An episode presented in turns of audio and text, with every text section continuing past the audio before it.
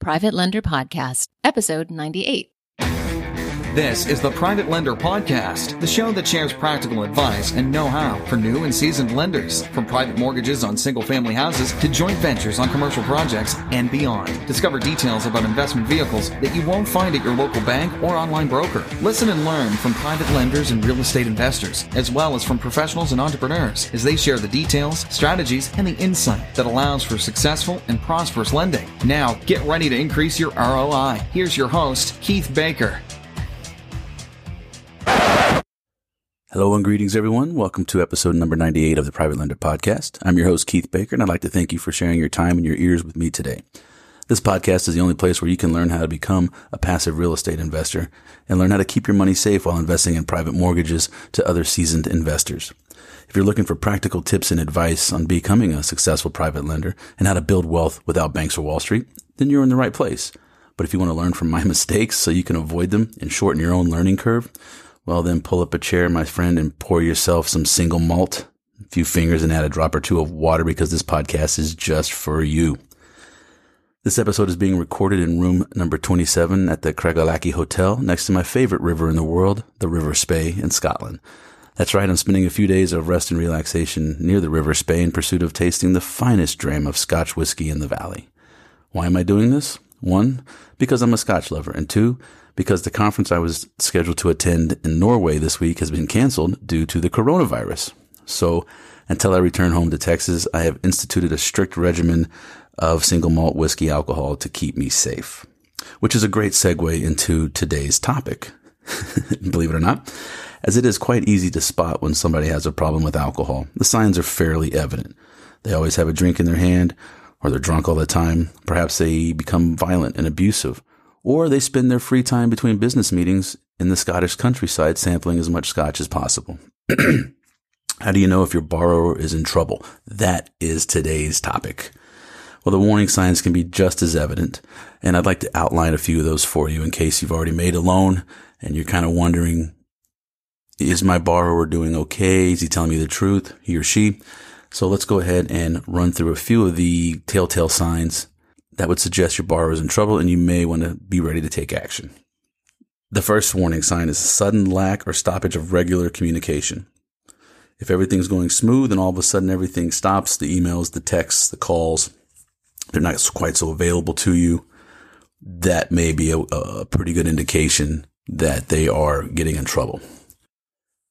The second is late payments or returned payments. Those are my least favorite of them all. That oftentimes isn't just an, an, accounting error. It is, they are floating checks, so to speak, which is, um, I'm showing my age there because with the electronic and the digital age, we're no longer able to float checks like we used to, where you'd write a check on Monday knowing that the money would be in your bank on Tuesday and it'd take at least 48 to 72 hours for the bank to clear that check of yours. So that late or return payments, telltale sign. The third warning sign is they ask if you can lend them just a little more. They hadn't quite budgeted for X or Y.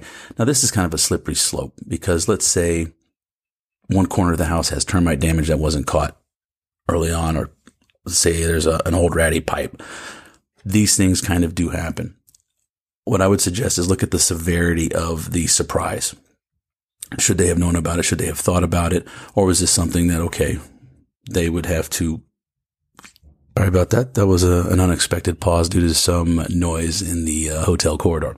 So back to, you know, what, what, what is the surprise?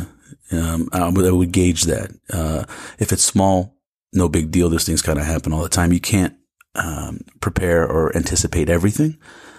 But if it's something that you feel like they should have anticipated or looked at, then, um, that is a pretty good warning sign. Warning sign number four you have to chase them for an update. This is my least favorite. This is the one I hate the most. I, I can't stand it when I have to chase my borrowers. That, um, that is a really good warning sign. And I let them know real quick. The more I have to chase, the quicker I'm going to file for either be for foreclosure or whatever. Their life will not be made easier if I have to chase them. Bottom line. uh, here's another one. Number five. They don't want you to visit the property. That is a telltale sign, my friend that I would, my hackles would go up immediately if somebody asked, I don't go to the property yet.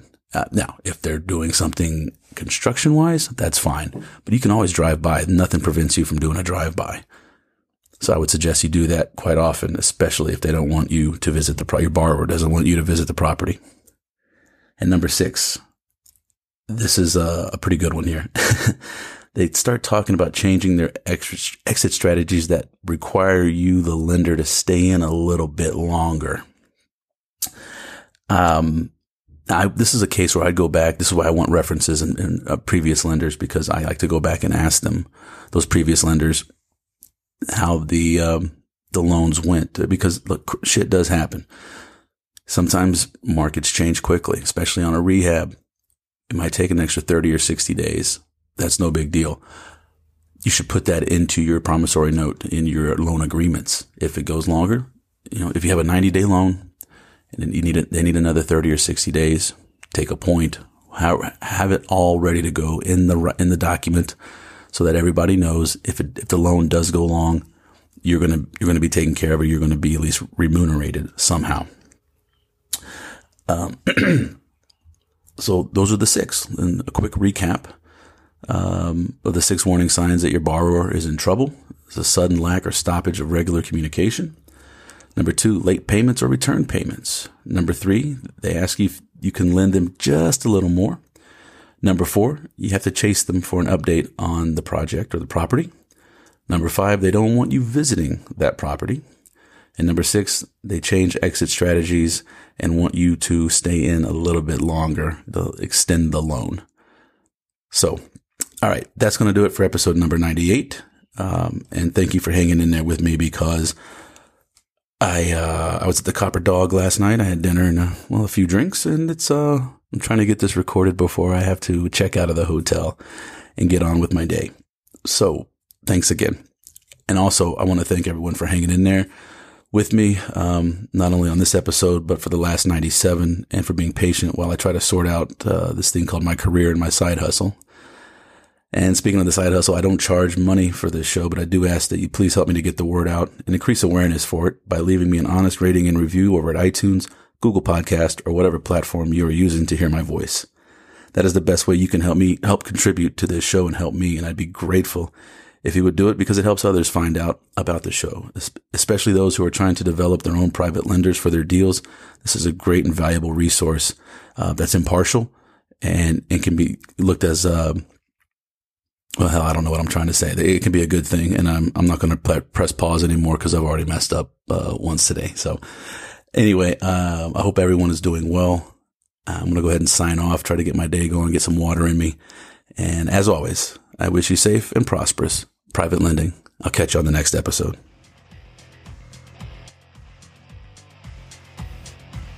Thanks so much for listening to this episode of Private Lender Podcast with your host, Keith Baker. For more great content and to stay up to date, visit privatelenderpodcast.com. If you enjoyed today's episode, please rate and review, and we'll catch you next time.